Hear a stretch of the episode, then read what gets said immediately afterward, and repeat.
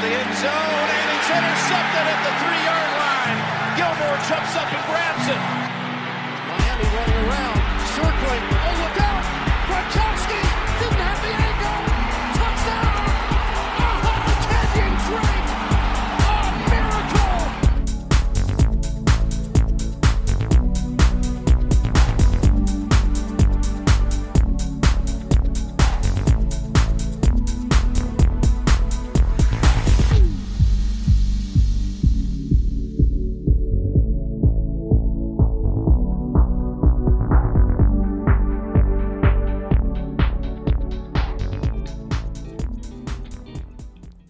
Week numero 3 dell'NFL, torniamo con Red Flag, partiamo subito con una puntata, con un inizio di puntata ricco, ricco, ricco e oggi veramente non, non- non sappiamo di che parlare perché possiamo parlare della week, possiamo parlare dell'extra sportivo, possiamo parlare di tutto, possiamo parlare di niente, è stata una settimana quasi surreale nel mondo NFL perché ci sono state tante cose nell'ultimo periodo che da sole avrebbero conquistato, diciamo, in positivo o negativo l'opportunità, la chance di occupare una puntata intera.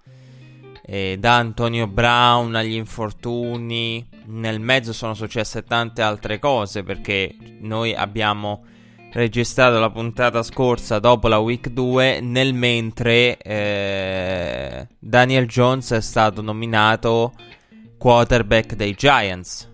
Quindi c'è stato l'avvicendamento con eh, Eli Manning eh, nel mezzo sono uscite altre accuse eh, riguardo Antonio Brown. Antonio Brown che poi è stato anche rilasciato dai Patriots. Cioè, rendetevi conto di quante cose siano eh, successe in questa settimana e, e di quante, co- quante cose da sole potrebbero conquistare una puntata intera. La- il cuore della scaletta.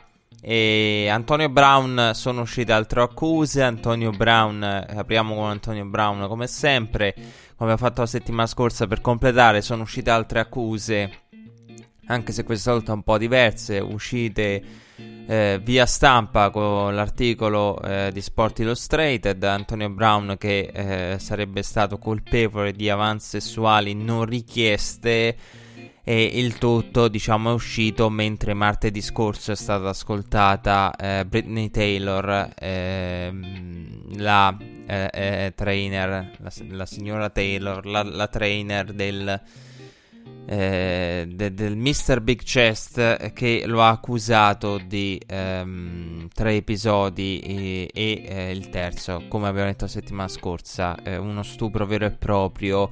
È stata ascoltata per 10 ore dall'NFL, quindi ha lasciato le. eh, ha eh, fornito la propria eh, ricostruzione dei fatti in modo molto dettagliato e quindi adesso bisognerà per l'NFL ascoltare Antonio Brown che dovrà diciamo rispondere a eh, ogni punto ed essere chiaro e, e poi l'NFL valuterà se ci sono delle incongruenze o meno, valuterà eh, cosa fare e poi ovviamente vedremo anche quello che sarà l'esito della causa civile, ma tutto ciò potrebbe non bastare, diciamo, non, potrebbe nemmeno, potrebbe anche non servire per la carriera di Antonio Brown che eh, nel mentre si è autodanneggiata, Antonio Brown si è autodanneggiato la carriera indipendentemente dall'esito di tutte queste vicende perché in questo momento diciamo, eh, volente o nolente, la, la soluzione eh, per Antonio Brown è uscita fuori da sé, nel senso che NFL o non NFL in questo momento non c'è nessuno che ha all'interno del proprio roster Antonio Brown. È stato rilasciato da- dai Patriots AB. eh, una mossa che è stata inevitabile con eh, i report che parlano di un eh, craft eh, furioso dopo l'uscita delle nuove accuse. Tony Brown che all'inizio ha ringraziato i Patriots, poi ha detto ah però l- l- due pesi e due misure, citandogli sempre di Rafflesburger e dello stesso Kraft. E che si era trovato in una situazione simile col famoso centro massaggi asiatico del quale abbiamo parlato mesi fa. E comunque era stato protagonista di un episodio, eh, seppur diverso, comunque aven- che ha a che fare, avente a che fare con, con quell'ambito. E, ehm, e, quindi Antonio Brown in questo momento si trova senza squadra. Un Antonio Brown che mi sento di dire eh, ha bisogno di aiuto, ha bisogno di aiuto da parte dei professionisti, ha bisogno di aiuto eh, perché quello che ha fatto nell'ultimo periodo lo ha, lo ha, danneggiato e sono comportamenti che non hanno una logica, comportamenti patologici per certi versi che possono veramente danneggiare la carriera. E io eh, ieri ho ascoltato un'intervista bellissima di, di, di, Michael Vick che ha raccontato come lui eh, sia ripartito dopo tutto quello che ha vissuto fuori dal campo dopo eh, il suo eh, allontanamento da, da, da, dai campi NFL di come sia tornato tut- dopo tutte le vicende e gli scandali extra eh, sportivi e questo è quello che deve fare Antonio Brown. E io non credo che la carriera di Antonio Brown sia finita qui e dico chiaramente che secondo me una squadra interessata Antonio, ad Antonio Brown ci sarà sempre. Però eh, questa era un'opportunità importante con i New England Patriots, in cui è rifinito non si sa come, non si sa perché, o meglio il perché lo sappiamo, eh, da una situazione eh, negativa che poteva magari penalizzarti a una ancora più positiva comportandoti male. Quindi, mh, mm, volendo vederla in questi sensi, in questi termini, non impari la lezione nel momento in cui fai quello che hai fatto a Oakland e vieni premiato praticamente poi con New England. Con la Patriot Way, la Patriot Way che però per Antonio Brown su Instagram è, è anche è la, la, la montagna di soldi. Però quello che voglio dire, eh, indipendentemente da quello che accadrà a livello contrattuale o meno, perché eh, qui c'è anche da capire cosa ne sarà de- de- de- dei soldi garantiti, di quello che doveva prendere eh, negli ultimi giorni, eccetera. Però quello che volevo dire è che lui è stato fortunato da una situazione come quella di Oakland per come si è comportato a finire a New England. Però qui ha perso una grossa opportunità. Io credo che ci sarà sempre. Quando tornerà, ovviamente dopo l'eventuale sospensione, se ci dovesse essere una sospensione, cioè ovviamente stiamo parlando di questo. Antonio Brown tornerà e ci sarà sempre una squadra eh, desiderosa di offrirgli un posto nel roster.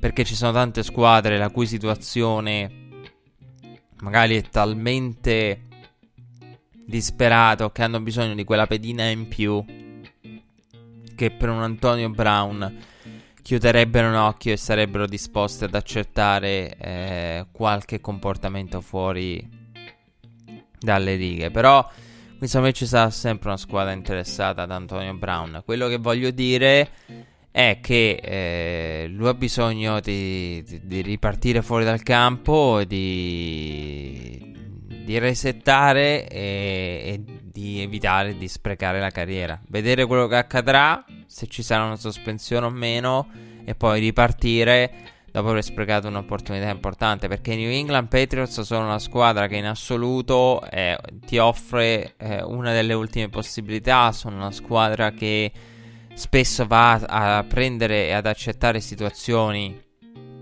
particolari di partenza a patto e ad una condizione, ovvero i New England Patriots ti firmano perché non hai fatto niente da loro. Cioè, il ragionamento di New England è: eh, hai fatto il Facebook Live con Tomlin, hai creato problemi nel, nello spogliatoio di Pittsburgh. Ok, l'hai fatto a Pittsburgh. Hai. Ehm, hai discusso con eh, il front office dei Raiders. Per poco non venivi alle mani con eh, Mayock. E hai saltato meeting. Ehm, ok, l'hai fatto Auckland. Qui da noi non ha ancora fatto niente. Lo, quindi New England parte con l'idea: noi non abbiamo pregiudizi, facci vedere qui quello che sei, quello che fai nel bene o nel male. E lo stesso vale per i grandi nomi. New England può fermare eh, giocatori che hanno nomi importanti fino a poco tempo prima e tagliarli come se niente fosse. Se vede che la situazione è, che il giocatore non ingrana. Cioè, loro sono molto. Facci vedere qui. Noi non prendiamo e non teniamo, co- non prendiamo in considerazione, non teniamo conto quello che hai fatto prima. E New England eh, arriva Antonio Brown, eh, quello che ha fatto l'ha fatto a Pittsburgh, quello che ha fatto l'ha fatto a Oakland e in questo caso quello che è uscito fuori, le accuse, il mentire, l'ha fatto a New England dai Patriots e quindi ecco perché il craft furioso e, e New England finisce per tagliare Antonio Brown. Poi ci arriviamo sui Patriots e la conferenza stampa di Bill Belichick. E, ehm, quindi eh, di Antonio Brown abbiamo parlato, di Daniel Jones vedremo l'esito del debutto del quarterback di New York ex Duke. Partiamo dalla partita del giovedì, una partita non bellissima eh, da vedere, eh, che è un po' il, la partita del giovedì classe, cioè un classico del prime time del giovedì eh, Jacksonville contro Tennessee andata in scena Jacksonville sotto la pioggia una partita che vedeva eh, da un lato eh, Tennessee eh, reduce da un inizio particolare con il blowout ai Browns e poi una sconfitta dall'altra parte c'era l'idea del, uh, di cosa farà Jacksonville e, um, una Jacksonville che eh, con Garner Minshew, quindi finirà eh, questa, questo fenomeno Garner Minshew, finirà questa, questa mh, mm, qualcuno la potrebbe definire anche pagliacciata, diciamo, e mh, mm, in realtà Garner Minshew io avendo visto le prime due partite, eh, il giocatore mi era piaciuto concretamente. E, ehm, però ecco, io quello che odio è tutto il fenomeno da baraccone. Cioè, il fenomeno da baraccone per me è Fitzpatrick lo scorso anno. Fitzmagic, quello è un fenomeno da baraccone. Cioè, quello è veramente costruito sul nulla. Qui c'è un rookie che sta dimostrando veramente di fare ottime cose. Perché poi Jackson la partita l'ha vinta, l'ha vinta 20 a 7. Con un Garner Minshew che eh, ha giocato una, una, buona partita, me è piaciuto molto, eh, 20 su 30, 204 yard e 2 touchdown. Una partita molto pulita, due bei lanci, eh, uno per Chark e uno per Westbrook, veramente belli, quello su, sulla sideline, veramente un grande lancio. Mm, due lanci di qualità, e John Di Filippo ha chiamato anche una bella partita perché John Di Filippo ha, ha spinto il piede, diciamo, sull'acceleratore. Ehm, ha spinto il piede sull'acceleratore John Di Filippo ed è riuscito a, secondo me, creare un game plan ottimale per Garner Minshew che ha giocato molto bene. A me è piaciuta molto la partita di Minshew e questo ragazzo è da valutare. Se ci sia una controversia o meno, visto che l'argomento, in, senza girarci attorno al momento è questo io credo che la controversia. Non so se ci sia aria di controversia. Eh, però eh, questo ragazzo eh, prende praticamente il salario minimo. Quindi. Eh, stiamo parlando di un rookie da late rounds. Quindi. Ehm, la controversia esiste per quello e voglio dire anche una cosa che mi è venuta in mente in questi giorni, cioè quando parliamo di NFL e parliamo di ehm, lotte interne alla quarterback room delle varie squadre, stiamo parlando di una eh, lotta che non è mai alla pari, cioè quando si dice partono alla pari, non è vero, qui non si parte alla pari. Cioè c'è sempre qualcuno che ha il tiebreaker. No, come nelle, nelle classifiche. Stesso record si va a vedere il tiebreaker. Qui questo benedetto tiebreaker è lo stipendio. Cioè se anche Garner Minshew giocasse un po' peggio eh, rispetto a Falls, eh, peggio ma di poco, di un tantinello così, basterebbe, ab- il, eh, subentrerebbe poi il tiebreaker del, diciamo, nell'ipotetica quasi parità, subentrerebbe il tiebreaker del contratto da rookie. Vabbè, senza 50 option, che per carità quella è un'altra cosa, è un valore aggiunto però che si paga con il primo round. Però ecco, per farvi capire, quando ci sono questo genere di controversie, la lotta non è mai alla pari e Gardner Minshew ha il vantaggio in caso di parità dell'avere il contratto da rookie, quindi non sarà mai alla pari. Quindi è per questo che dico controversie non lo so, però appa- se Gardner Minshew dovesse dimostrarsi, a parte che a parte che voglio dire una cosa, ma mm, chiamatemi il challenge, va?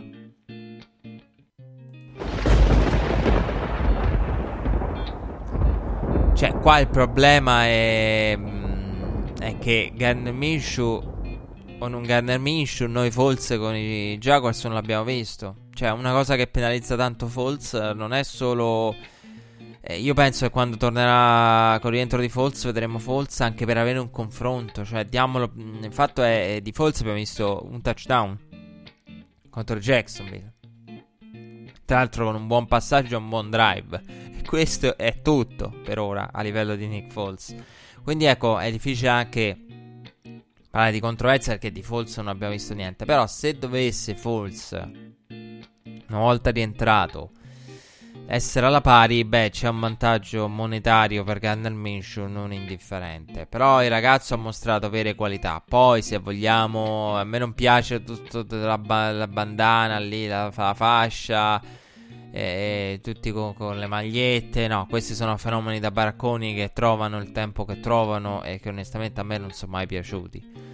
Eh, cioè, io guardo concretamente quella che è la prestazione. Sono molto old school riguardo queste cose. Fitzmagic, Garner Minshew, è arrivato il nuovo Salvatore. No, calma. Però quello che ha fatto è oggettivamente di, di buonissima qualità. Cioè, nelle partite giocate ha fatto veramente bene in queste tre week. E in questa poi in modo particolare. Dall'altra parte, io diciamo che di questa partita volevo dire solo una cosa. Devo richiamare il challenge.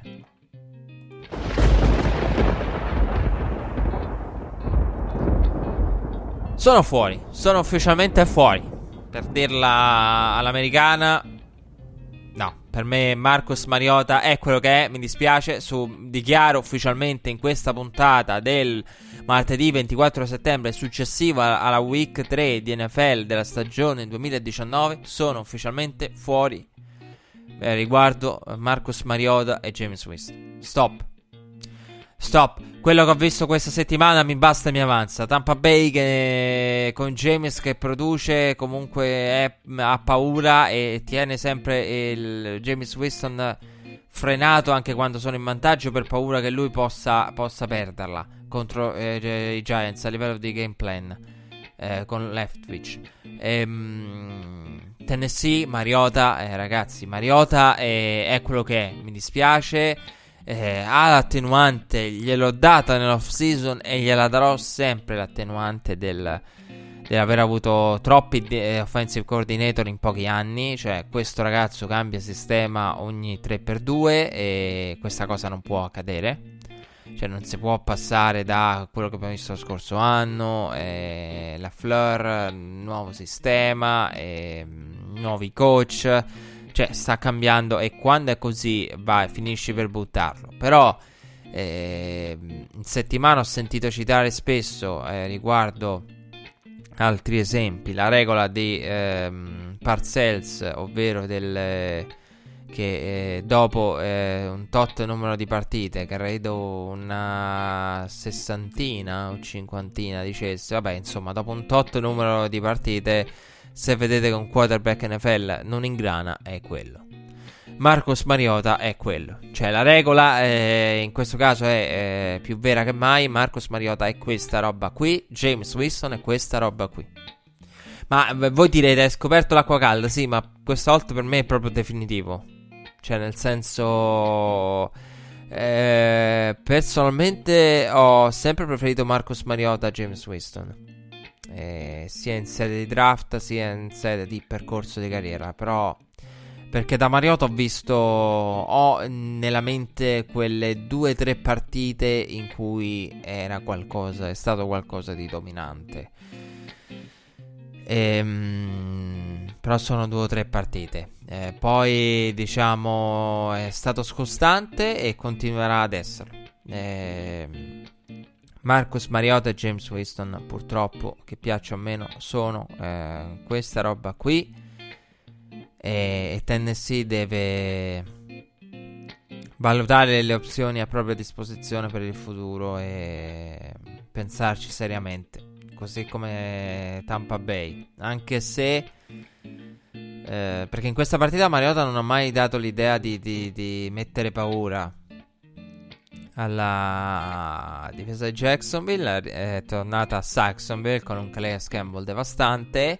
E poi anche nel finale, quando erano sotto, Mariota che lanciava il check down quando con il cronometro che scorreva nel finale. Eh, veramente una partita brutta da vedere.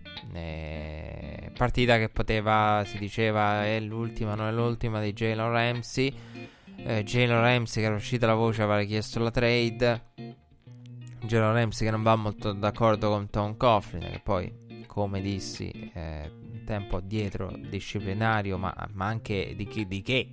Tom Coughlin perché Jacksonville è un po' la patria dell'anarchia però ehm, Jalen Ramsey che aveva chiesto la trade tramite il suo agente Jalen Ramsey che si diceva ma giocherà, non giocherà, quali sono le squadre interessate, Chiefs, Eagles.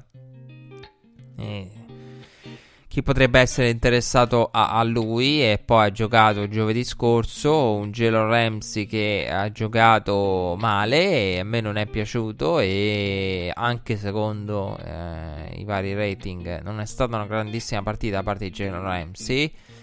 Quindi mh, mm, non è stata la partita eh, in cui è emerso Jalen Ramsey, anche precedentemente non stava giocando ai massimi livelli, quindi si è visto un Jalen Ramsey un po' eh, staccato rispetto alla squadra, anche se era lì con i compagni nella festa di, di, di, di fine partita, però eh, lì era venuto il dubbio, ma veramente se ne vuole andare, veramente non è che ci sta ripensando, invece la verità è che si, sta, si è dato malato e si sta dando malato e quindi già, già aveva messo mi piace, aveva ritwittato ehm, messo mi piace al tweet di Dion Sanders che diceva forse non andrebbe fatto giocare per preservarlo. Anche qui non sapevamo se, se, se, quale fosse l'idea del front office dei Jaguars. La richiesta delle due prime scelte che per Geno Ramsey io non pagherei mai.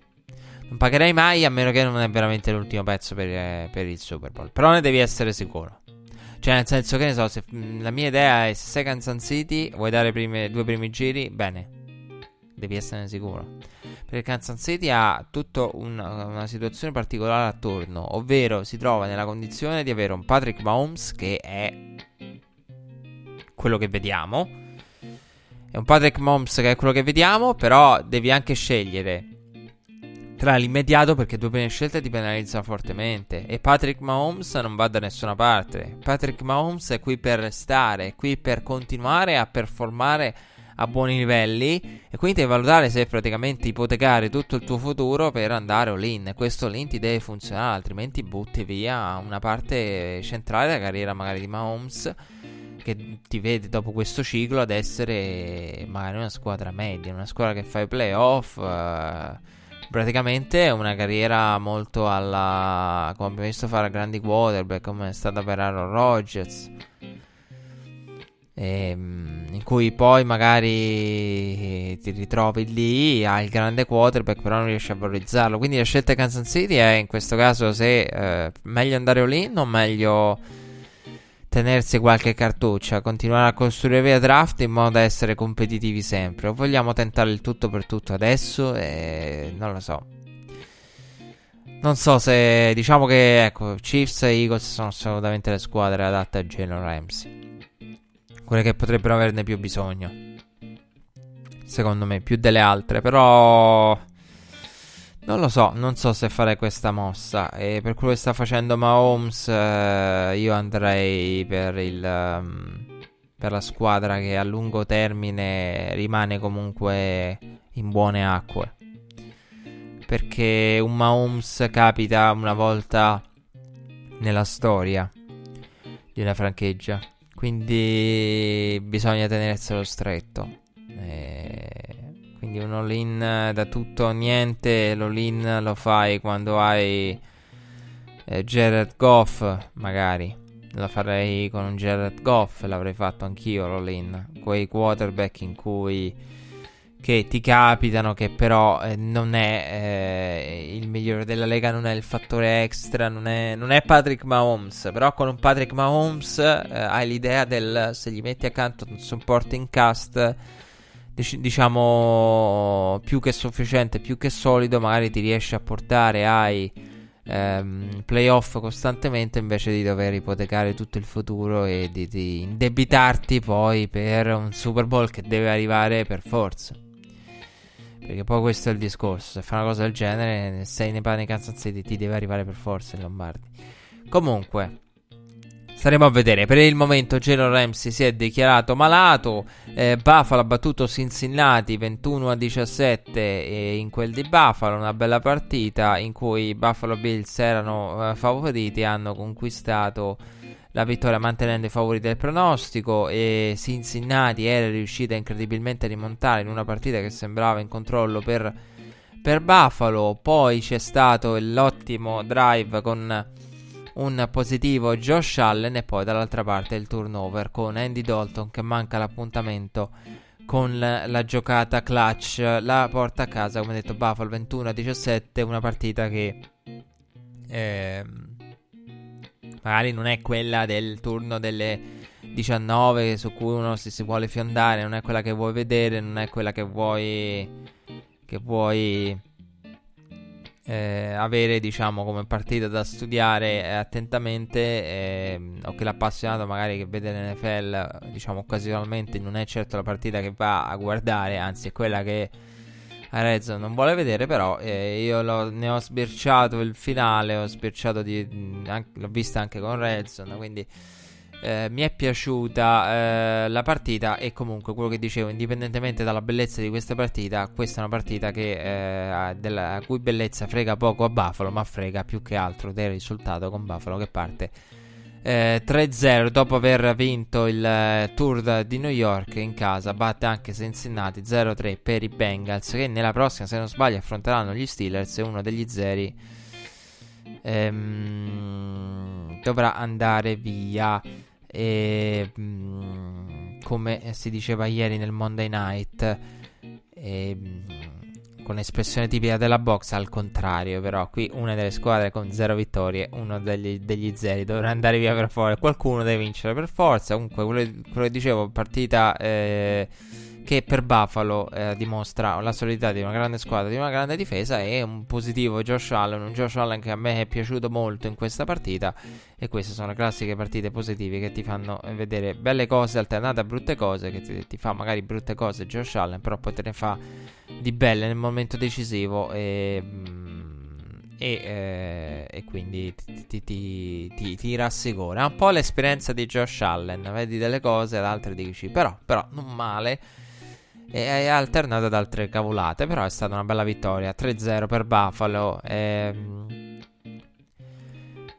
Dallas ha massacrato uh, a Dallas uh, all'AT&T Stadium uh, i Miami Dolphins, partita più equilibrata del previsto nell'inizio con anche il primo intercetto lanciato da uh, Dak Prescott, Miami orfana anche di uh, Minka Fitzpatrick e poi vabbè è arrivata l'esplosione da parte dei Dallas Cowboys nel secondo tempo con un dominante uh, Zeke e un dominante Duck e un dominante Mari Cooper. Ci sono stati tutti e tre presenti in questa partita con i Cowboys che all'intervallo guidavano solo 10-6 e poi hanno vinto con un secondo tempo da 21 a 0 e um, i Dolphins che ne perdono un'altra 0-3 per i Dolphins in difficoltà con un Josh Rosen che a un certo punto era anche uscito dal campo, un Josh Rosen che 18 su 39, 200 yard, eh, poverino. Io non so se eh, sopravviverà Josh Rosen a questa esperienza qui perché sopravvivere a questa esperienza dopo quella di Arizona dello scorso anno per Josh Rosen sono quelle esperienze che secondo me ti segnano la carriera e lo dico, lo ripeto, purtroppo è così, dalle quali non ne esci più, nel senso che poi ti devono rinchiudere nel manicomio. E, mm, cioè, dicevamo Antonio Di Brown la scorsa puntata è sano, non sano mentalmente, dopo un'esperienza del genere, George, cioè Josh Rosen eh, fuori di testa ci esci perché è la natura proprio delle due esperienze che hai vissuto. Green Bay ha battuto 27 a 16 Denver, una partita in cui ehm, sono rimasto sorpreso in negativo a Denver. Cioè, sapete che io non ho fiducia in Denver, e questo non l'ho mai detto. Però in questo caso avevo fiducia per coprire lo spread. E infatti l'avevo anche inserito nel, in una delle simulazioni iniziali della schedina NFL. Poi, ehm, ehm, nonostante insomma eh, i Packers fossero favoriti, perché credevo che Denver potesse lottare. Non ha giocato malissimo Denver in senso assoluto.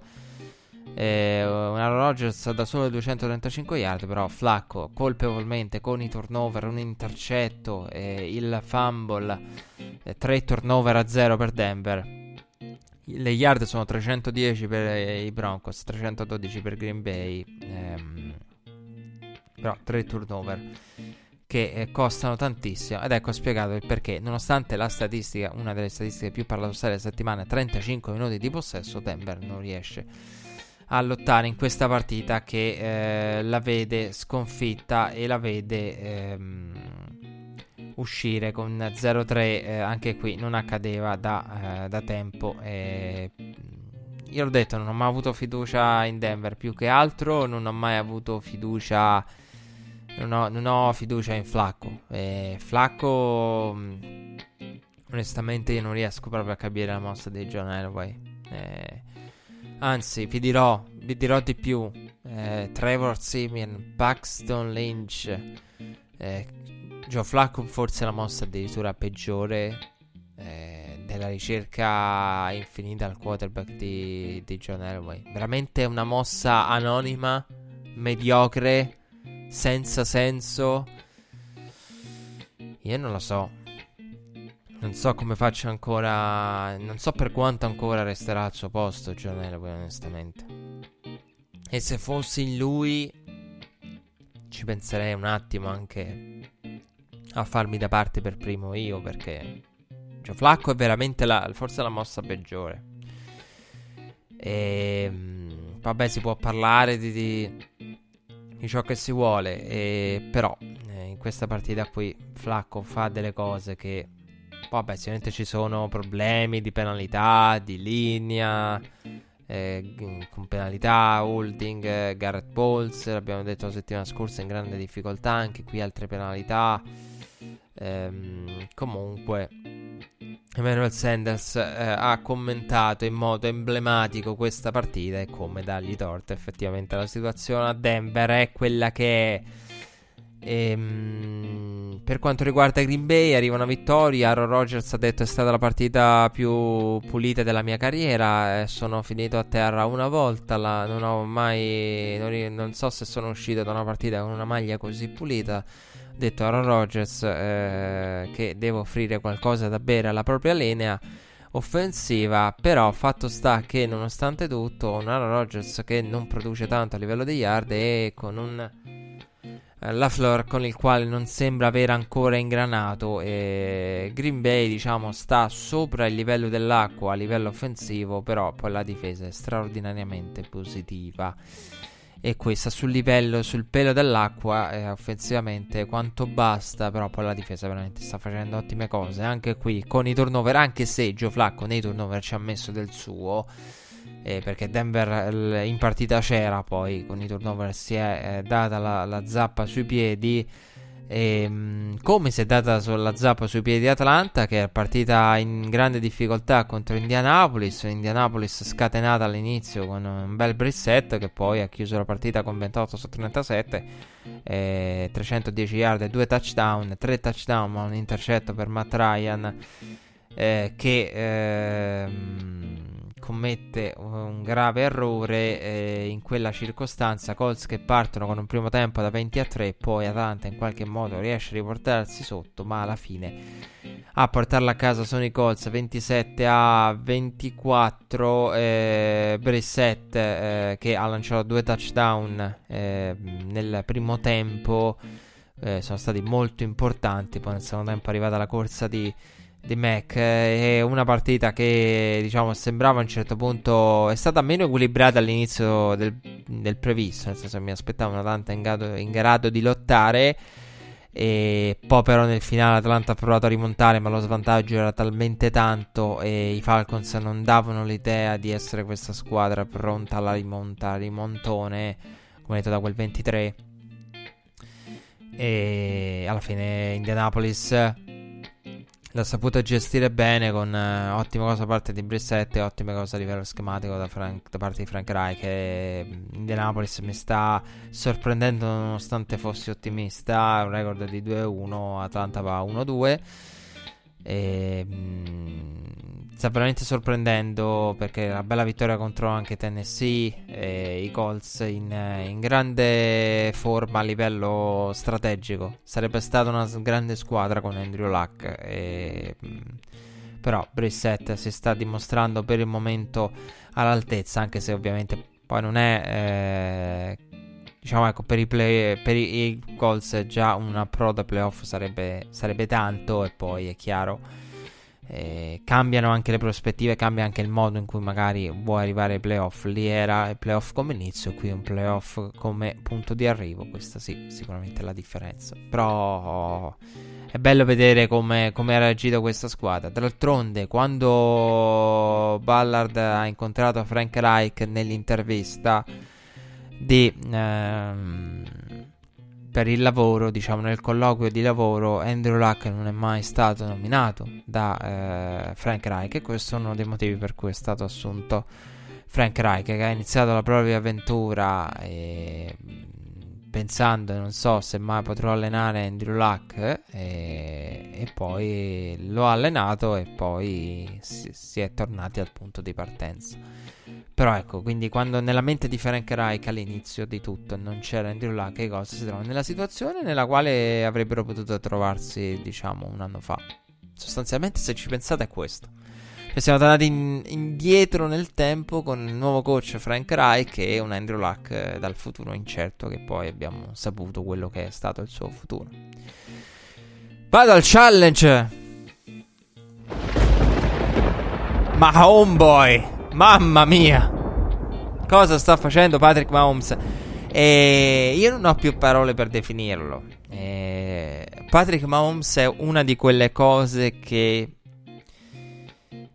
mi è bastato personalmente talmente poco. È uno di quei giocatori, di, quel, di quegli atleti, di quegli sportivi che vedi una volta, due volte, tre volte e dici no, questo non è un fuoco di paglia questo è qualcosa vero. È qualcosa di vero. Cioè, qui stiamo parlando di qualcosa di reale, qualcosa di grosso. Appena lo vedi, eh, quest- lo vedi lo scorso anno eh, e l'anno prima, vabbè, però principalmente lo scorso anno. Perché se vogliamo andare a prendere la famosa partita contro che era Denver, no. E è uno di quelli che dici: No, quest- questo è vero. È vero, non è, non è, un bluff, non è un'illusione, non è un miraggio, è qualcosa di vero. E... È uno di quei giocatori e di quegli sportivi che dopo poco riesci già a intravederne la solidità a lungo termine e il potenziale, diciamo, straordinario. Però qui sta continuando a sorprendere. La partita che ha fatto contro Baltimore, voglio andare al challenge. Questa partita non è mai stata in discussione. Questo è il risultato pu- più bugiardo della settimana. Io non riesco a capire onestamente questa narrativa eccessiva pro Baltimore, pro Lamar Jackson. Per me Lamar Jackson non ha giocato bene, per me questa partita non è stata equilibrata. Cioè, se vogliamo vedere il punteggio, eh, Baltimora eh, praticamente copre lo spread. Anche se lo spread poi era cambiato, quindi non saprei qual è stato poi lo spread finale. Però è stata una partita in cui, eh, onestamente, eh, Kansas City è sempre stata in controllo e a me onestamente Lamar Jackson in questa partita non è piaciuto. Però non è colpa di Lamar, nel senso che questa partita era... Ecco, diciamo che nella curva di crescita di Lamar Jackson questa partita gli richiedeva un salto che ancora non ha. E, e infatti è un Lamar Jackson che ha forzato molto, ha cercato spesso la giocata perché sapeva che doveva tenere il passo Kansas City. Qui si è visto proprio che eh, Kansas City ha un altro passo e tosta anche provare a pensare di stare al passo con i Kansas City Chiefs perché hanno quelle accelerate, quei quarti in cui infiammano il, eh, il, tabellone e diventa difficile stare al passo. La settimana scorsa abbiamo detto 28 punti tutti in un quarto, quindi nel secondo quarto ne hanno fatti 23 e poi hanno gestito. E per Baltimore si sono aperte si sono aperte strade. La Mar chiude con 267 yard, però di cui molte lanciate nel finale. Un Lamar che ha anche corso. E però a me onestamente questa partita, diciamo, non... Eh...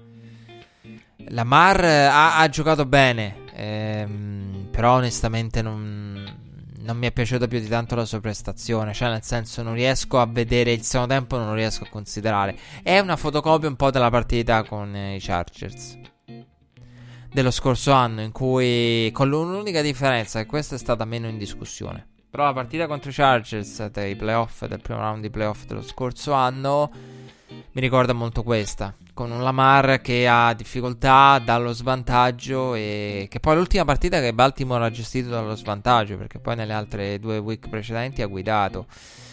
Eh, quindi rimane l'incognita del eh, Baltimora. Sì, lo hanno detto in molti in questi giorni. Fatica dallo svantaggio ed era una cosa che ci si poteva aspettare. Però io, ecco, eh, più, che, più, che, dei Ravens, non riesco a pensare ai Ravens in questa partita. Penso più ai Kansas City Chiefs. Cioè, i Ravens eh, a livello offensivo, Lamar non è riuscito a stare al passo, ma d'altronde era quello che si poteva anche prevedere.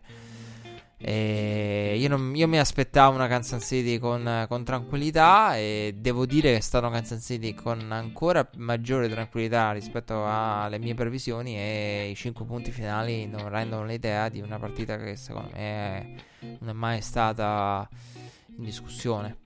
È un po' come quella partita lì, con l'unica differenza che contro i Chargers poi la Mare ebbe un'opportunità seppur difficile da concretizzare per riaprirla e qui no. Però è anche vero che Lamar fa un lancio che sì, un bel lancio di Lamar Jackson, eh, però è una preghiera, cioè il lancio quello convertito chi era Snid che va a ricevere, cioè quella è una preghiera. Eh, dei lanci che non vuoi vedere. Eh, però con le gambe anche ha saputo far male. Eh, però in generale, ecco, Lamar non è che ha giocato male, voglio dire voglio sottolineare questa cosa. Non sono d'accordo sulla marca ha giocato bene perché eh, l'inizio di Lamar non mi è piaciuto e gli errori sono stati tanti. Però eh, ecco, diciamo che non ha giocato bene, però il non giocare bene eh, a livello di, di, immagini, situazioni, perché poi se vogliamo vedere a livello di statistica ha giocato bene, quindi c'è anche questa cosa che si può fare. Però non eh, per riassumerla non ha giocato bene a livello di scelte, di situazioni, di passing game, ma, ma perché era la partita che, che lo imponeva. Cioè, metaforicamente parlando, è come il pilota di Formula 1 che con la macchina non ha la macchina alla pari del suo avversario, prova a spingere in tutti i modi, va in overdrive e finisce per girarsi o finisce contro il muro. Eh, diciamo in questo caso Lamar Jackson ha provato, è andato in overdrive con l'attacco di Baltimore e quello che è quel sistema lì ha cercato di forzare, di spingere oltre il previsto commettendo degli errori, ma perché è proprio l'idea del hanno un mezzo talmente superiore, un comparto talmente superiore i Kansas City Chiefs a tutti gli altri a livello offensivo che per stare al passo devi spingere al massimo, andare oltre i limiti anche a costo, diciamo, di perdere il controllo e finire in testa coda. Metaforicamente è quello. In testa coda invece non c'è finita in questa circostanza Minnesota che ha dilagato contro Oakland eh, con una partita veramente gestita ma facile con facilità un buon inizio da parte dei, dei Minnesota Vikings guidavano 21 a 7 al termine del primo tempo e poi hanno saputo gestire quel vantaggio lì di 20 punti con il quale hanno concluso poi Ehm, hanno poi gestito il vantaggio. Una Minnesota che ha ricordato molto con un avvio pronti via. Subito un avvio importante con il running game. Dalvin Cook che eh, continua a produrre eh, 16 portate, 110 yard e un touchdown per Dalvin Cook che prova a rimanere eh, nella, nella, discussione del, del, miglior running back di questo inizio di stagione. Probabilmente ci può stare al momento lui. È un uh, Dalvin Cook che mh, mm, può diventare importante e sempre di più per i Vikings. Però ecco, per riassumere questa partita, diciamo, questa partita è stata eh, molto molto simile per certi versi la fotocopia della partita eh, che abbiamo visto fare dai Vikings contro i Falcons nella Week 1 a me ha ricordato molto quella partita lì anche a livello di tranquillità di running game di prestazione di, di Cousins. Però aspettiamo eh, i Vikings ad altri test. Però devo dire che comunque l'hanno saputa vincere con tranquillità, con tranquillità ha vinto anche New England che guidava, guidava, guidava, ha tolto anche Tom Brady, poi i Jets hanno messo a segno 14 punti eh, con una New England che ha un po' abbassato la guardia e una New England che alla fine vince solamente di 16 non coprendo lo storico spread che invece è stato coperto dai eh, Dallas Cowboys e, e pensare che avremmo tutti detto il contrario all'intervallo visto che Dallas guidava solamente di 4 punti 10-6, New England invece dilagava a Foxborough contro i Jets, però poi questa è la natura delle partite. Ehm, con il primo tempo da 20 a 0 dei Patriots, eh, 37 al termine del, del, terzo quarto e poi nel finale diciamo fa qualcosa, eh, fanno qualcosa i Jets eh, e una partita facile facile per i Patriots al termine della quale Bill Belichick però in conferenza stampa gli girano un po' le palle e ehm, seccato ehm, piuttosto seccato dalla domanda su Antonio Brown e qui qui non so proprio come come raccontarvela, come descriverla questa cosa perché esistono due correnti di pensiero e voglio andare al challenge.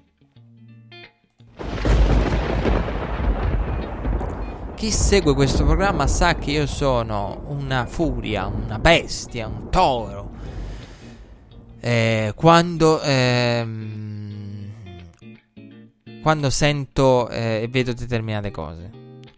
Cioè, ehm, mi pare ve lo dissi a tempo addietro, però ehm, in NFL non si è mai verificata magari una situazione del genere. Quando si verificherà vi farò un discorso incazzato come piace a me però se io fossi il direttore di Sky, al Galliani che tratta male Alciato, gli faccio una piazzata appena mi ridanno la linea in studio, se fossi il, stato il direttore, in una situazione simile, è generica, parlo in generale, in cui il giorno dopo finisco nel, nei trend di YouTube. Cioè, eh, il direttore di Sky che risponde a il giorno dopo mi trovereste su tutti. Perché io sono dell'idea che eh, il direttore de, di una testata, il direttore di un network, che sia il direttore a livello giornalistico, che sia il capo a livello dirigenziale, l'amministratore delegato, chi vi pare, qualcuno deve, de, è leader, è leader non solo per quello che fa eh, anche in ambito giornalistico, ma soprattutto perché è, deve avere leadership e.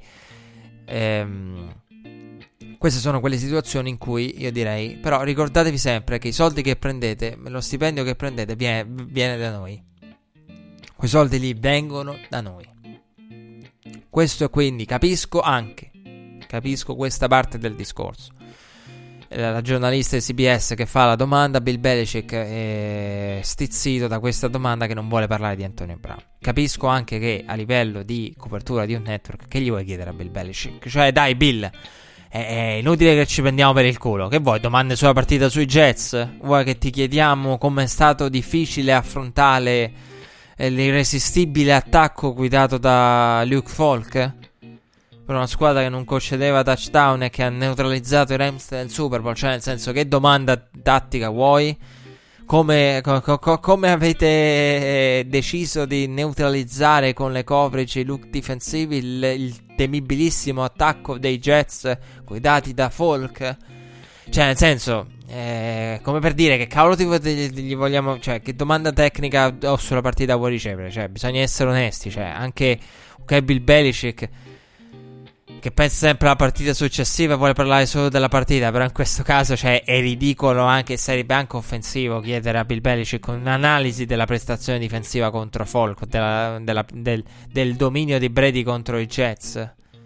Visto che il dominio di Brady contro i Jets è praticamente perenne da quando Tom Brady eh, subentrò proprio per mano dei Jets a Bledsoe. Quindi, eh, di cosa vogliamo parlare? Quindi ecco, io sarei uno di quelli che si incazzerebbe a bestie. Se fossi stato uno dei vertici de- de- de- delle varie emittenti avrei risposto male, avrei, diciamo, fatto un comunicato in cui avrei ricordato a Bill Belichick che il salary cap con il quale lui da general manager e non solo, anche il suo stipendio, ma soprattutto il salary cap deriva anche e soprattutto dal lavoro che fanno le televisioni, perché senza televisioni non girerebbe quello che gira. E, ehm, quindi ecco per, per cazziarli, per fare la parte moralista. Dall'altro lato, dall'altro lato eh, io eh, odio eh, anche però il, quando vengono poste delle domande di cui sale la risposta. che siano domande tecniche o che siano domande ehm, particolari, eh, specifiche eh, o extra sportive. Cioè se sai già la risposta non lo chiedere. Quindi chiedi di Antonio Brown a Bill Belichick, la risposta è io parlo della partita o la risposta è Bill Belichick che si fa venire 5 minuti. Cioè non è che ci vuole tanto per vederlo. Ehm, per dirvi, ehm, ci ho pensato a, a, una, a questo aneddoto qui che vi volevo raccontare per, per, perché è un aneddoto che, che è emblematico. Ehm, cioè, oltre a... Ehm, Ora, voi mi vedete qui nei panni di analista NFL, però sono uno studioso a livello tecnico, principalmente di Formula 1.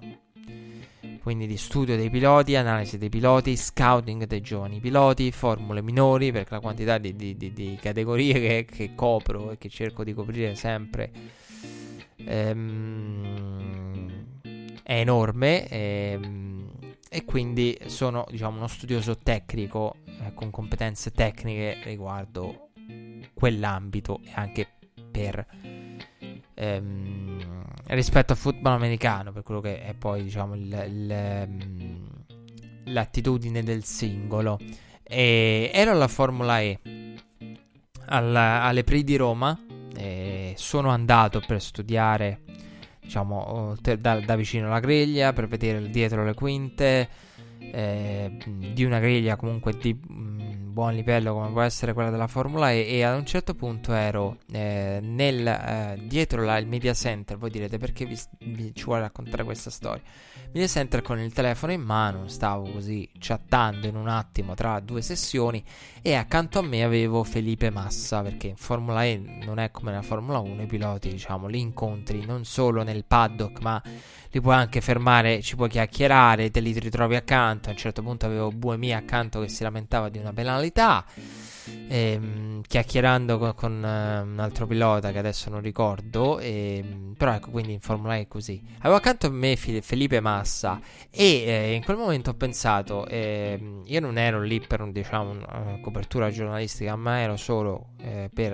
eh, lì per studiare i piloti, per raccogliere dal vivo informazioni su una categoria, un gran premio che avrei comunque analizzato poi con la videoanalisi poi eh, più avanti. E, ehm, quindi, diciamo, per fare scouting dal, dal vivo, qualcuno potrebbe dire. E, ehm, e avevo accanto a me Felipe Massa e a un certo punto gli volevo chiedere del eh, passaggio dalla eh, Formula 1 alla Formula E. Perché dalla Formula 1 alla Formula E eh, la Formula fa molto affidamento sulle simulazioni ed essendo basato su circuiti cittadini e con un gran premio e un weekend breve con qualifiche e gara in sequenza, a livello tecnico di preparazione non si ha l'opportunità a livello proprio tecnico per i team e per il pilota di arrivare a diciamo più vicini al massimo potenziale se idealmente esiste della performance eh, sul giro, eh, sul passo, su quello che volete. Cioè eh, si prova talmente poco per cui eh, si va eh, direttamente, ci si trova catapultati in gara in qualifica e che per una persona abituata alla struttura della Formula 1 come Felipe Massa da tanto tempo, magari non si trova ad affrontare un weekend compatto come quello della Formula E o ci si trova eh, in quel momento dopo una carriera eh, decennale in Formula 1. Quindi la mia domanda era eh, riguardo questo, se eh, come eh, lui affrontasse il passaggio e alcuni piloti, ora non sto a farvi tutto un discorso tecnico, se no qui non finiamo più, però eh, alc- le caratteristiche di alcuni piloti, ehm, alcuni piloti beneficiano dal girare eh, poco, dall'avere meno eh, preparazione, meno prova, altri guadagnano con il tempo e quindi gli avrei voluto chiedere anche no, della, come lui sentisse la differenza tecnica tra le due categorie. Abbiamo visto in Formula 1 nell'ultimo Gran Premio Leclerc che FP1, FP2, FP3 qualifica come cambia l'approccio nella, eh, nel settore del tunnel eh, andando a cavalcare un cordolo. Una cosa eh, delle piccolezze che eh, tra l'altro ha fatto notare ottimamente Matteo Bobbi ehm, che ehm, studiando onboard noti in Formula 1 e che eh, in Formula E non noti perché c'è talmente poco che non si va a guardare il video di quel tizio Caio, la telemetria, così come la si va a guardare in Formula 1. Quindi quelle piccolezze di miglioramento che magari non ci sono. E fai girare i piloti in un circuito, che ne so, per ipoteticamente 10 giri i valori sono eh, metti dei piloti in un, circuito che non hanno mai corso, non hanno mai provato, manco il simulatore, li metti a girare per 10 giri e prendi i tempi. Bene, i tempi dopo 10 giri saranno diversi rispetto ai, ai gap e, e, le classifiche rispetto ai tempi dopo 1000 giri. Quindi avrei voluto chiedere in sostanza anche se rispetto alle sue caratteristiche fosse una cosa positiva o negativa. Ehm, cioè, nel senso, eh, per farvi capire, è una domanda tecnica basata comunque su eh, alcune conoscenze gli, che, eh, se eh, confrontata magari a quelle che erano le domande de, de, dei profani di alcune categorie del motorsport delle interviste, de, de, come ti trovi in Italia, ed ex ferrarista, cioè questa è l'intervista media, magari si ritrova una domanda tecnica alla quale piace anche rispondere a un pilota quando ha una domanda tecnica con tanti concetti tecnici.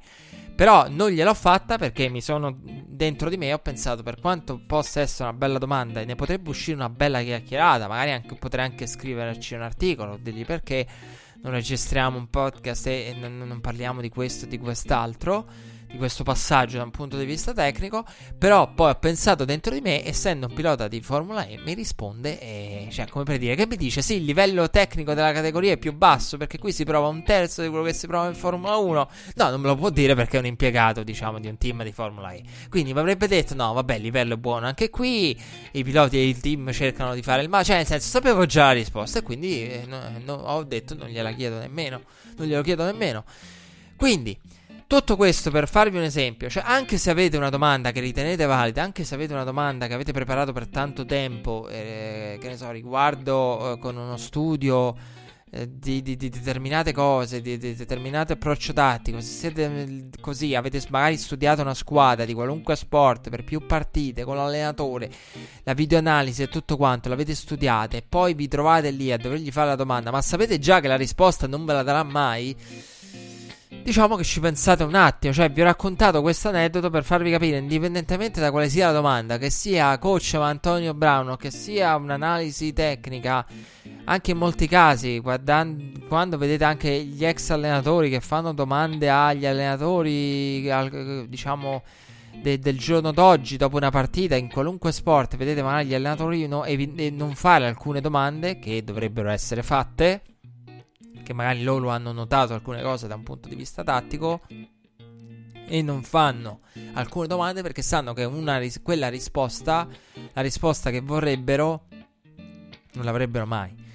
Quindi questo è l'eterno dilemma. Cioè, io penso da un lato eh, i soldi di Bill Belichick, i soldi delle franchigie vengono dalla televisione, dall'altro penso se sai già la risposta pensaci un attimo. Perché Bill Belichick, dai, su, inutile ci giriamo attorno. Bill Belichick, senza che faccia tutto questo discorso, andiamo al dunque. Bill Belichick, se gli chiedi di Antonio Brown, sai benissimo come ti risponde. Specialmente adesso, specialmente dopo una settimana da parte di Antonio Brown del genere. E, ehm, comunque eh, Bill Belichick ha evitato l'argomento generando polemica e Detroit ha battuto 27 a 24 Philadelphia in una partita particolare, in una partita in cui Philadelphia in casa si è data la zappa sui piedi anche se le assenze erano pesanti con Sean Jackson assente, Alshon Jeffrey assente. Ehm, una partita che io ho visto, eh, ho visto bene, eh, meglio rispetto alle altre perché ero incuriosito da, dalla situazione con i Lions che erano partiti bene e eh, dall'altra parte una Philadelphia che eh, all'inizio faticava e si è trovata in svantaggio. Una eh, Philadelphia, come detto, senza Jeffrey, senza eh, Deshaun Jackson, con il solo Zach Ertz.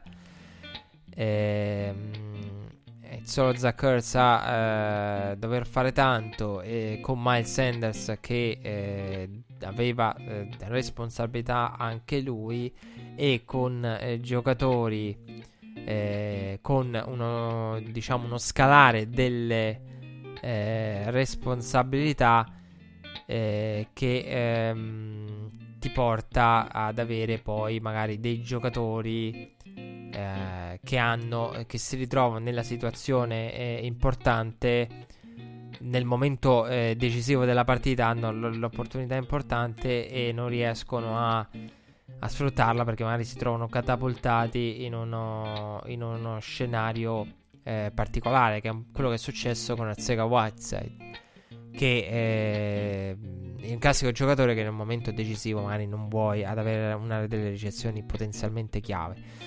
È una Philadelphia che è partita male, una Philadelphia si è data la zappa sui piedi eh, con eh, i, turno- i, turnover, una Philadelphia, Philadelphia, che si è data... Eh, la zappa sui piedi poi nel finale quando era ancora diciamo n- miracolosamente lì perché anche i Lions hanno cercato mh, di fare più del possibile per, per, poter tenere in partita gli Eagles con il field goal bloccato con Stafford che lancia l'incompleto quando si può correre e, e togliere eh, timeout a Philadelphia nel finale.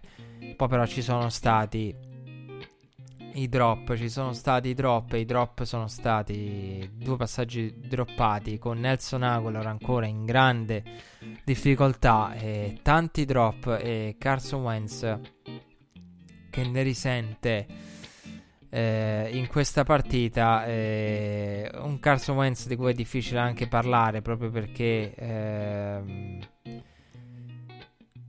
ha avuto Carson Wentz la la sfortuna dei drop in due partite in cui ha mostrato diciamo l'alternanza tra buoni momenti e momenti meno positivi. Però ecco la è una, part- è una sconfitta pesantissima per gli Eagles che vanno 1-2 una partita che con i Lions che vanno a due vittorie e un pareggio. Quindi diciamo in questo senso ancora imbattuti. I Lions che hanno fatto buone cose a livello difensivo, a livello offensivo anche abbiamo visto una buona partita per gli Eagles, però ecco, diciamo che c'è stata un, una grossa mano da parte di Philadelphia e un grosso suicidio da parte degli Eagles.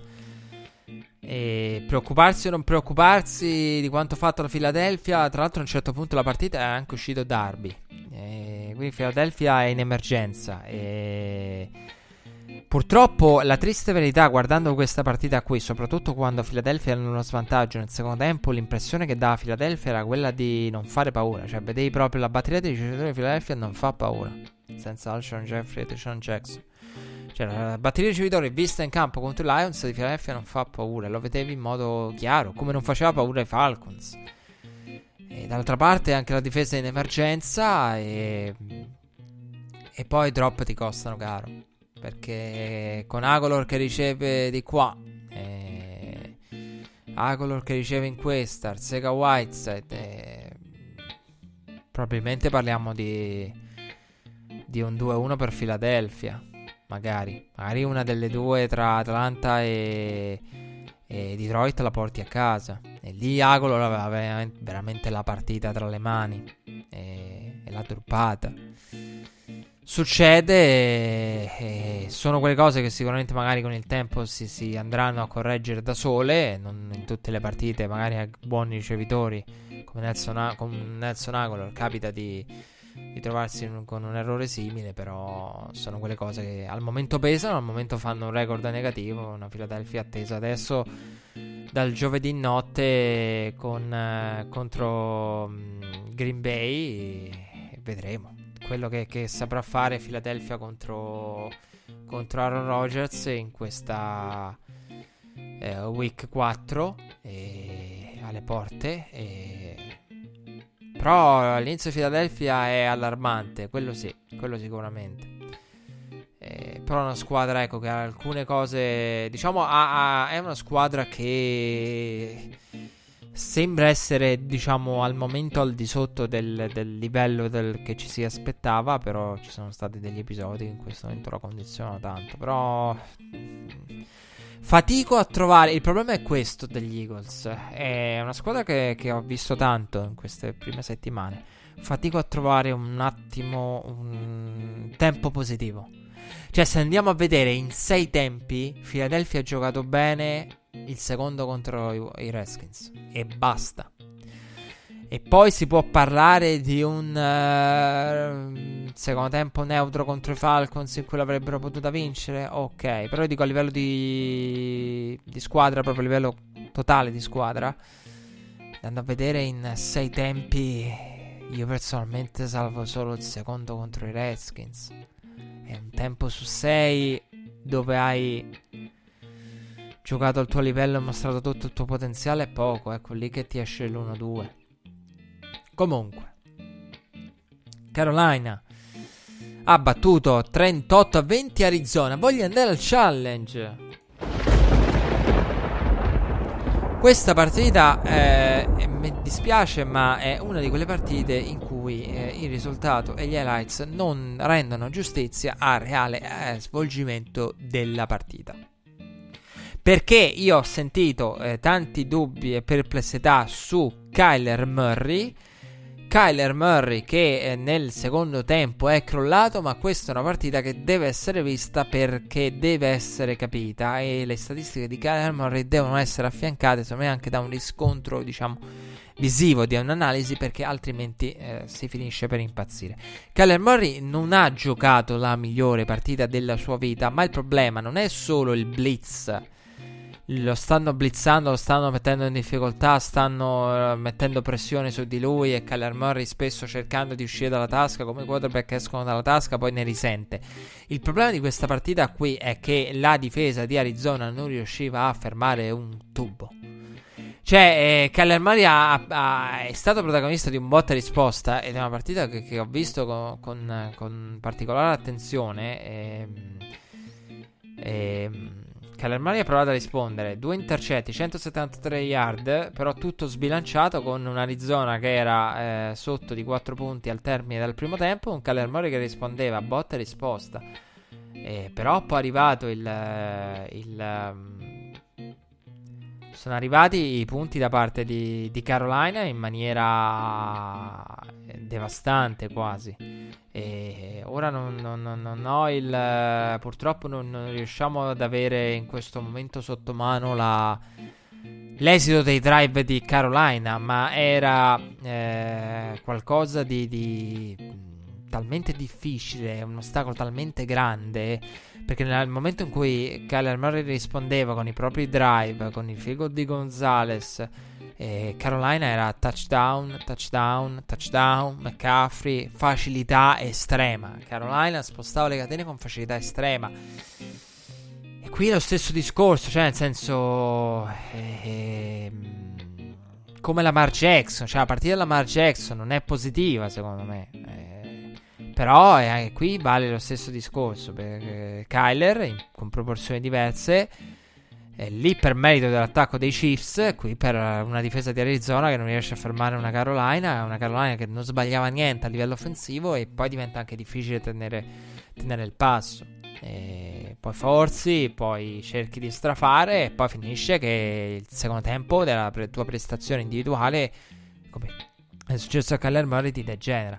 Comunque, Kyle Allen 19 su 26, 261, 4 touchdown, una grande, grande, grande, grande partita.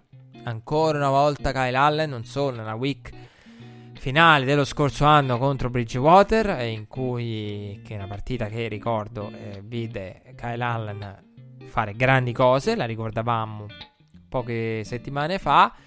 Qui è di nuovo positiva. Eh, anche qui il discorso controversia, non controversia. Kyle Allen meglio di eh, di Cam Newton o non Cam Newton, eh, anche qui trova il tempo che trova. Sicuramente Kyle Allen è meglio di un Newton eh, poco per niente sano e questo è probabilmente, ma credo che qualunque quarterback a livello NFL sarebbe meglio di un Cam Newton infortunato e, e, e rotto e con gravi problemi fisici perché eh, Cam Newton eh, scorsa puntata dicevamo secondo me non è sano la partita con con i Buccaneers poi è uscito fuori che Cam Newton eh, non solo aveva problemi alla spalla, al, al piede, ma ha anche eh, preferito riposarlo eh, Carolina. E dall'altra parte Kyle Allen ha fatto molto bene. Voglio andare al challenge.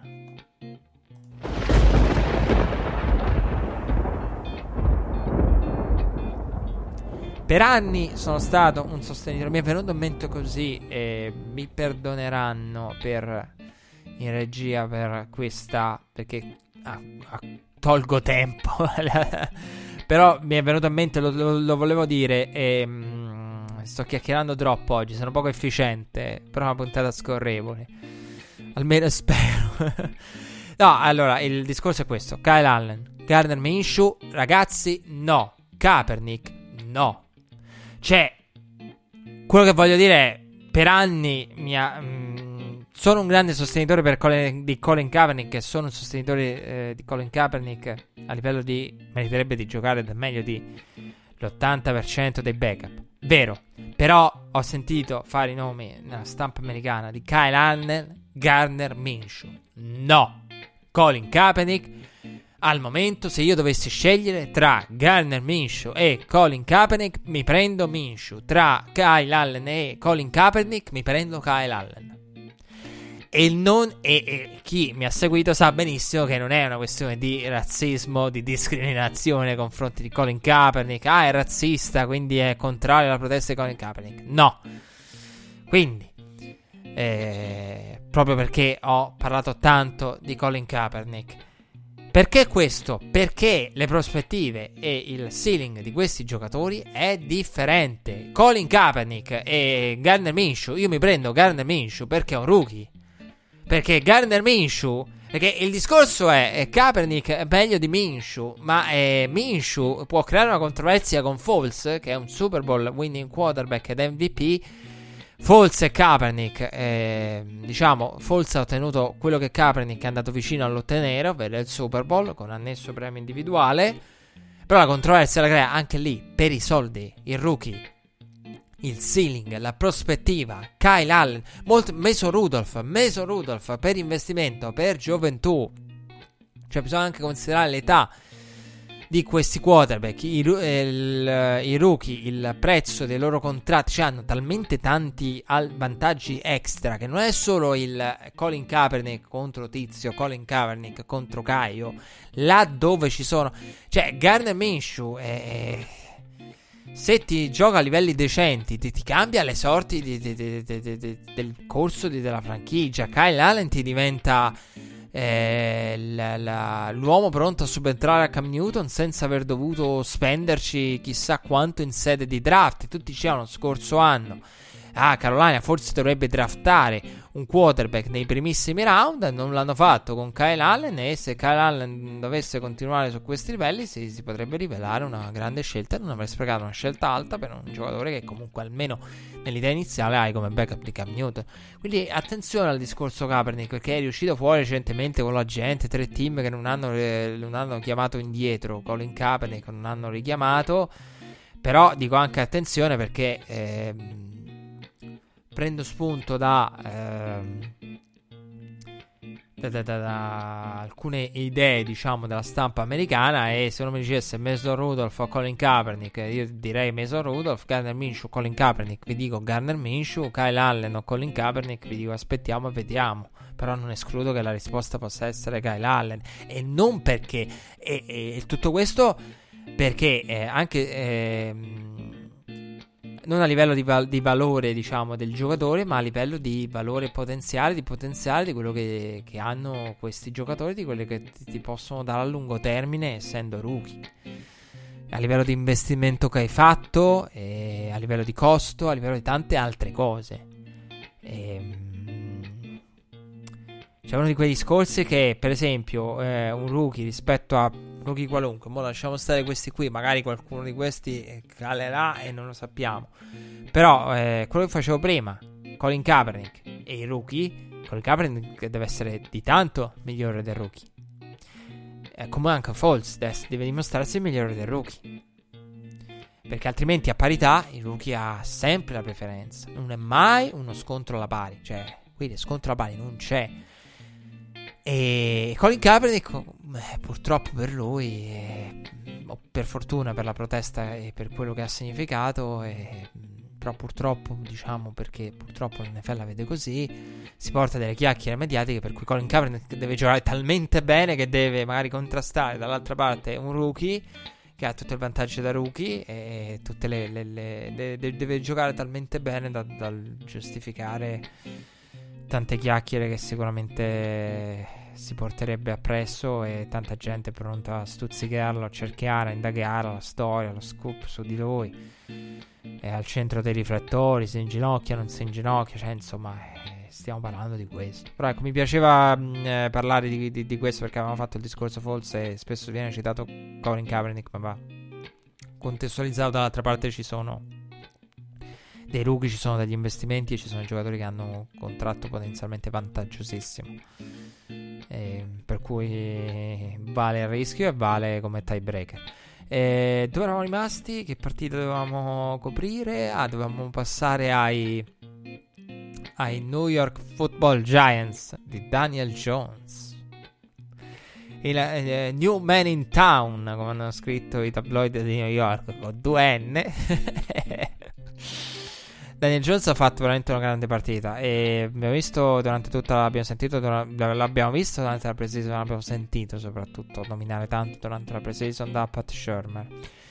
E alla fine Daniel Jones è riuscito a fare molto bene in questo esordio portando a casa una partita nonostante dall'altra parte ci sia stato il field goal sbagliato da parte dei Buccaneers con il challenge Bruce Arians che prende la penalità il delay of game per spostare indietro il calcio di 5 yard. Curiosa scelta. Comunque il calcio di, di, Matt Gay viene fallito e quindi eh, allo scadere eh, New York difende il punto di vantaggio conquistato con il touchdown su corsa di Daniel Jones.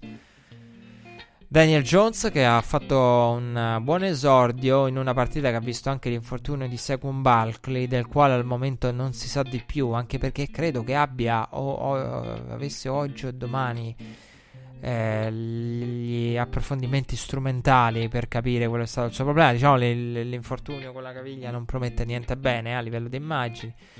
Una partita in cui l'ho detto prima l'ho, l'ho accennato prima ehm, parlando del, delle altre gare, eh, Tampa Bay ha tenuto il piede eh, fren- sul freno, diciamo, riguardo all'utilizzo di James Winston, nonostante eh, Jack Rabbit sia stato eh, veramente eh, annientato eh, da Mike Evans, una delle partite brutte, brutte, brutte, brutte, brutte a livello di divario di matchup che si siano viste in tempi recenti, forse tutta la stagione, qualcuno azzardava qualche analista mm, e coach azzardava forse uno dei matchup eh, dove eh, si vede il divario maggiore, più umilianti per il defensive back, assolutamente eh, probabilmente questo, eh, grande grande fatica per il eh, DB dei Giants e Mike Evans ha dominato totalmente. Cioè Rabbit veramente in grande difficoltà anche contro Dallas, veramente in grande affanno. E, anche lì eh, ha messo in cassetta veramente tre week di disastrose abbondantemente sotto la sufficienza e una partita che come detto ha visto Daniel Jones fare quello che Ilamene non sarebbe stato in grado di fare eh, 22 man copertura uomo con i due safety e Daniel Jones che essendoci due safety con responsabilità diciamo della profondità, in quel caso nella, nella parte della endzone, eh, nessuno ha praticamente eh, in carico il quarterback e quindi Dritto per dritto, Daniel Jones gli si apre l'autostrada. È atletico più di quello che ci si aspettava. Daniel Jones, nonostante, nonostante non fosse la, la, velocità o le gambe la sua caratteristica, è più un quarterback, diciamo, da prototipo. E una buona partita, eh, nonostante l'assenza di Saquon Barkley. Nonostante l'assenza di Saquon Barkley, causa infortunio in corso d'opera, come abbiamo detto. Dall'altra parte un James Winston che fa tutto il miracolo per, per riportare i Bucks in uh, field goal range e poi vabbè, delay game di Bruce Arians che sbaglia il field goal e Tampa Bay rimane eh, delusa da questa partita che eh, sembrava tra l'altro in controllo visto che stiamo parlando di una rimonta storica per i New York Football Giants visto che al termine del primo quarto guidavano 28 a 10 di 18 punti. I Buccaneers poi 15 punti a 0 del parziale del terzo hanno fatto la differenza, una bella rimonta, una eh, Tampa Bay un po' conservativa. E mh, mm, volevo dire innanzitutto molto bene e Daniel Jones sta sorprendendo e ci sta sputtanando tutti quanti, tutti dubbiosi come me della sua, del suo, la sua posizione di draft. E, mm, Dall'altra parte, calmi perché ha fatto una buona partita e sicuramente è un qualcosa che è un grosso salto per, per i Giants, soprattutto a livello di interesse. Adesso avrà c'è molto più interesse nel seguire i Giants, però ecco, dico anche calma a livello di risultato. E New York adesso si ritrova dalle aspettative, ah, sarà un bust, sicuro, Gatleman è un cretino e tutto quanto. Adesso si passa a New Man in Town con 2N e uno dice calma un attimo, anche perché eh, volendo, diciamo, in questo caso essere eh, Pignoli, Tampa Bay quel field lo poteva trasformare, doveva probabilmente trasformare e la partita l'avrebbe persa New York. E, però comunque sarebbe rimast, sarebbero rimasti nei titoli le, le, ottime giocate di Daniel Jones.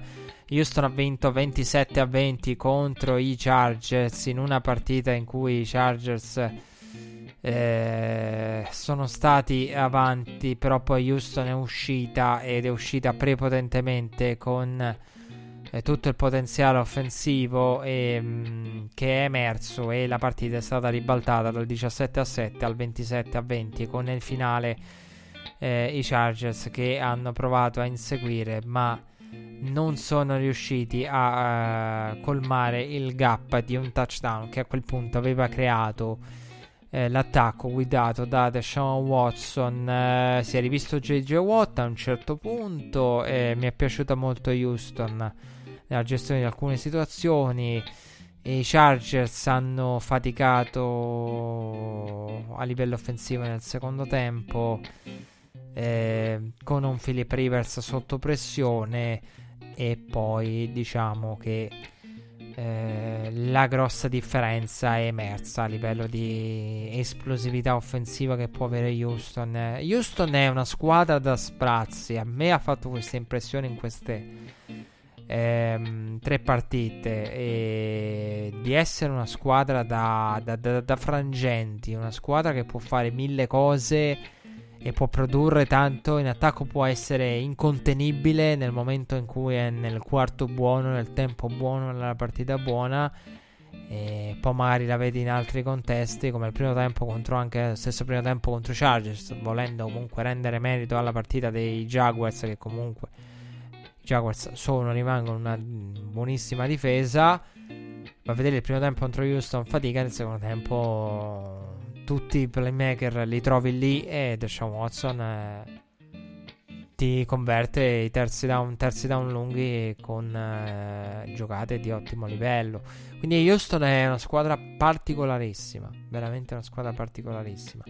San Francisco 20, ha vinto 24 a 20 contro Pittsburgh Steelers. San Francisco che era favorita e l'ha portata a casa. Nel finale la partita è stata equilibrata con Pittsburgh ha avuto anche l'opportunità di un ultimo drive con Mason Rudolph che ha giocato una partita da sufficienza io oltre non mi spingerei perché comunque eh, alla fine i Niners l'hanno portato a casa. Una partita che ha visto in realtà i Niners in leggero svantaggio costantemente ad inseguire, ma eh, nonostante lo svantaggio erano lì eh, con drive che prima o poi sapevamo che sarebbe arrivato il drive eh, del vantaggio nel finale, è arrivato e poi Pittsburgh non ha saputo rispondere come saluto. Fa 3-0 per i San Francisco 49ers. Eh, una bella vittoria per i Niners e dall'altra parte Pittsburgh, un inizio eh, terribile per una franchigia storica e, ehm, però abbiamo visto ottime cose a livello schematico da parte di Kyle Shannon. Come sempre, non delude mai Kyle Shannon. E, um, San Francisco in battuta può disturbare i Rams. Uh, lo vedremo. Io non credo più di tanto. Credo che i Rams abbiano una marcia in più soprattutto perché i Rams non sono ancora vicini al proprio massimo potenziale a livello offensivo. Adesso ci arriviamo ai Rams, ma prima dei Rams dobbiamo parlare della vittoria dei New Orleans Saints 33 a 27. Vado al challenge. Beh, anche qui punteggio bugiardo, un punteggio bugiardo perché la partita non è mai stata eh, in discussione a differenza di quello che potrebbe sembrare eh, volerci dire il i sei punti di scarto e la partita è stata controllata dai, dai, dai Sens 20 dei 6, 27 punti dei Seahawks sono arrivati nell'ultimo quarto quando ormai il punteggio era bello che in cassaforte guidano 27 a 7 i New Orleans Saints aiutati da un fumble recuperato e da un uh, e da un uh, ritorno su uh, punt, il primo del, dell'anno per i Saints eh, in touchdown. Um, poi Bridgewater ha giocato una partita che onestamente non me la sento di elogiare. Nel senso che 177 yard, 2 touchdown, 19 su 27. Ha fatto il game manager Bridgewater, una partita da volendo da sufficienza perché poi il risultato è stato comodo, cioè non, ci sono stati turnover né sorpresa, ha lanciato il touchdown per Michael Thomas su quello screen sulla goal line. E poi diciamo che la partita era talmente gestita da, da, da, dal, dai punti messi a riferto dalla difesa e dallo special team per cui dovevi solamente non perderla. Però ecco, serve di più da parte di Bridgewater. Eh, qui è giustificato. Diciamo che una partita del genere è giustificata in questo contesto. Però dico attenzione, qui è il mio la mia attenzione, attenzione, eh, una partita del genere eh, la puoi fare in un contesto simile e in un contesto differente in cui non hai la determinati punti che ti arrivano da, dalle altre due fasi del gioco, non puoi fare una partita del genere. Con una partita del genere eh, in cui non ti segna l'antifesa, non ti segna lo special team, non vai da nessuna parte. E tanti errori per Seattle che mh, mm, si trova con Pete Carroll che ha preso anche il pallone in faccia prima della partita, la prima sconfitta nel mese di settembre di Pete Carroll che era imbattuto Fino a questa, un Pete Carroll che perde nel modo in cui odia perdere, ovvero con i turnover. A proposito di fumble, visto che parlavamo dei fumble prima, volevo dire eh, troppi fumble per Daniel Jones. È impreciso, l'abbiamo visto, è una cosa che si porta dietro. Tre addirittura, mi pare, vado a memoria contro Tampa Bay. Ricordo di averne visto due turnover e poi vabbè quella contro i Cowboys nel famoso finale di quarto quarto della week 1 non la mi rifiuto di considerarla perché insomma lì veramente ha giocato è entrato dopo in una partita in cui perdeva cioè insomma lì è un contesto particolare però deve stare attento. È molto fin troppo tranquillo Daniel Jones nella tasca questo sì. Abbiamo detto dei Saints eh, attesi dai Dallas Cowboys e poi nel Sunday night ci sono stati i Rams in casa dei Browns vincenti per 20 a 13 eh, Baker Mayfield quando si libera il, del pallone presto riesce a fare grandi cose in una partita del genere. Quando esce dalla tasca diventa prevedibile più che prevedibile. Infatti poi è stato letto nel finale dalla difesa dei Rams. Aaron Donald ha messo a riferto il suo primo sack dell'anno e in questa partita si è sbloccato a livello di sex Aaron Donald. Una partita che i Rams hanno controllato poi e potevano controllare meglio. C'è stato quel costosissimo turnover di Jared Goff che ha dato l'opportunità a Baker Mayfield di un eventuale drive del pareggio. Poi chissà, con, eh, arrivato fino a ridosso della collina al fourth and goal. E un Baker Mayfield che ha giocato meglio rispetto ad altre volte. Però un Baker Mayfield che comunque in queste tre week, dopo tre week, possiamo dire in difficoltà e. Mh, complice anche una linea che ha fatto tanta fatica. Beh, d'altronde contro Aaron Donald ci può stare. Eh, la cosa positiva, a parte, a parte che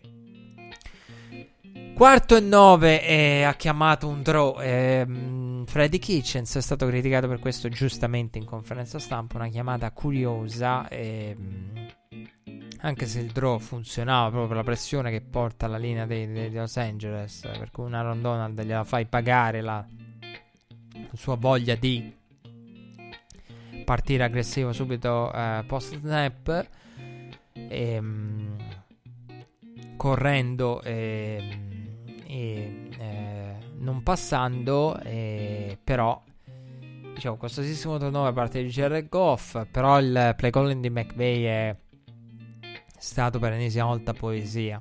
E McVay è, in questa partita è stato insomma eccellente il play calling di Sean McVay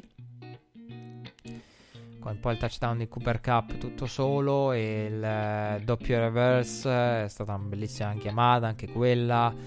E ha veramente fatto quei due drive McVay due drive dei due touchdown di, dei Rams molto, con molto ritmo con molto flow con uh, quel ritmo che, che, che, che, si apprezza in un offensive coordinator quasi fosse diciamo una composizione musicale eh, due, diciamo, due bei drive chiamati da McVay che valgono la partita. Poi per il resto, un Jared Goff che ha commesso errori troppi per vincere altre partite in altri contesti. E un Jared Goff che fatica nuovamente in trasferta. Per quanto riguarda Baker Mayfield, in difficoltà un po' in questo avvio.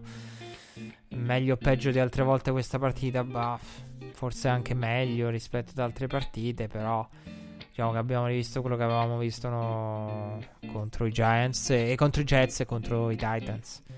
Per i Browns, uh, Freddy Kitchens, uh, qualcuno lo dà nuovamente a rischio, capirai.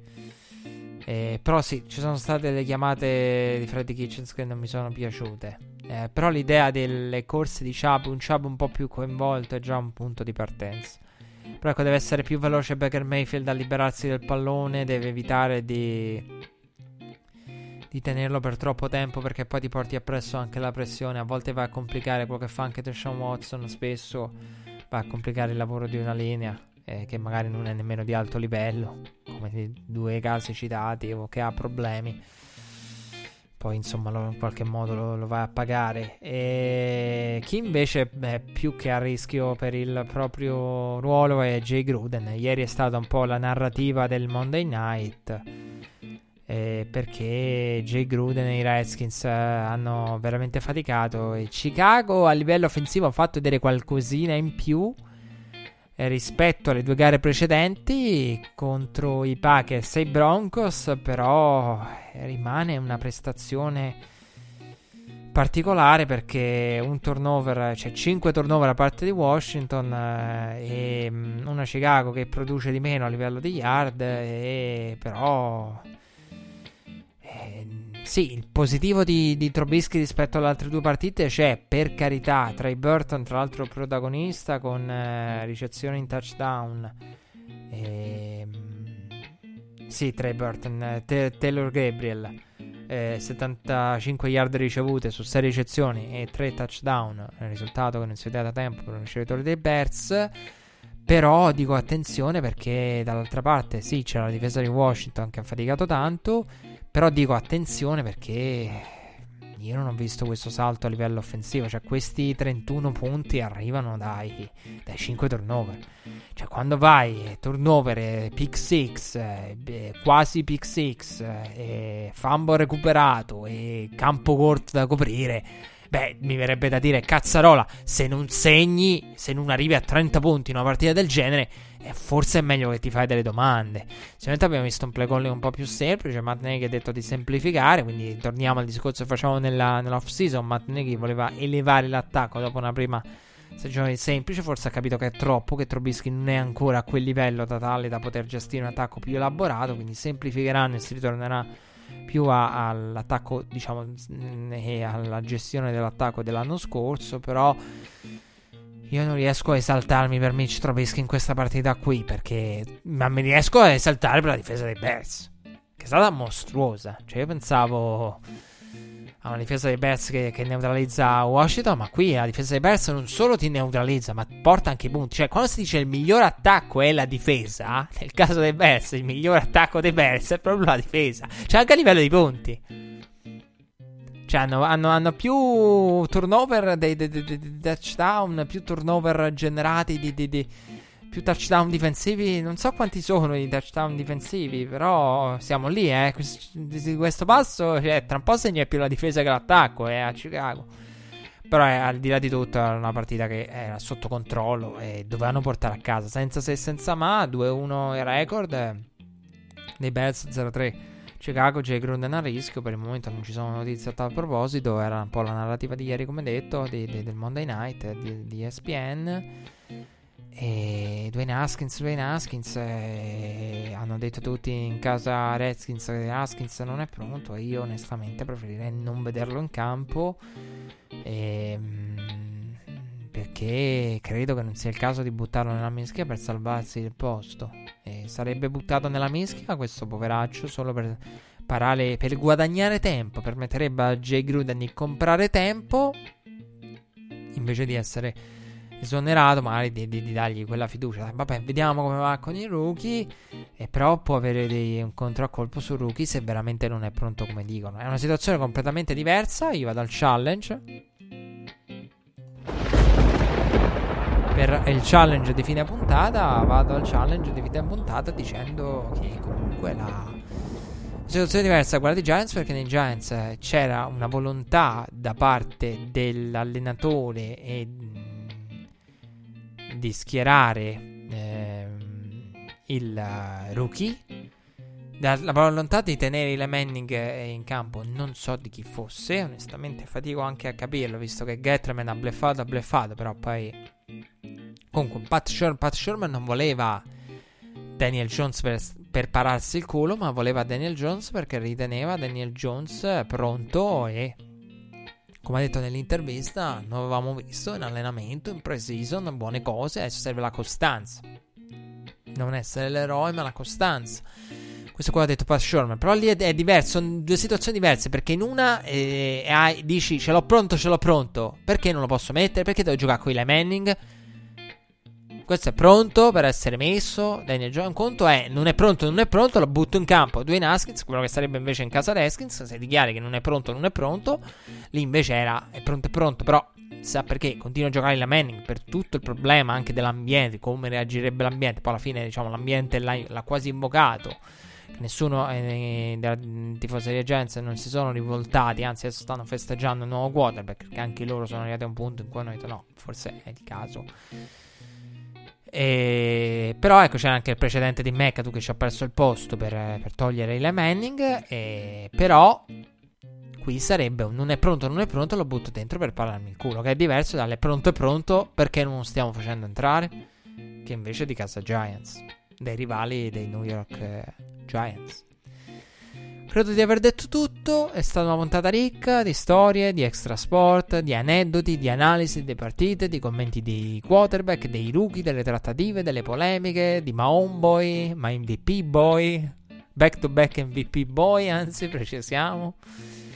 E perché ormai si invola verso quello e numeri di Mahomes pazzeschi. Cioè siamo veramente da stagione, da un passo di Mahomes incredibile, vedremo eh, se riuscirà a tenerlo, tutto. Quindi ecco il mio pronostico per l'MVP. Però ecco, dico sempre attenzione a Duck. Sicuramente Duck è un'alternativa da, da rispettare per l'MVP. E, mm, e poi bisognerà vedere. Eh, ci sono tanti giocatori che sicuramente hanno un impatto sulle proprie squadre importante, come Camara. Però poi nell'MVP pratico, nella lotta non ci saranno mai. Quindi è stata una puntata ricca di tutto. L'avevo detto, potevamo parlare di tutto, potevamo parlare di niente. Abbiamo preferito parlare di tutto. Appuntamento comunque per la prossima settimana. Appuntamento alla prossima. E buona week a tutti. to the end zone, and it's intercepted at the three-yard line. Gilmore jumps up and grabs it. Miami running around, circling,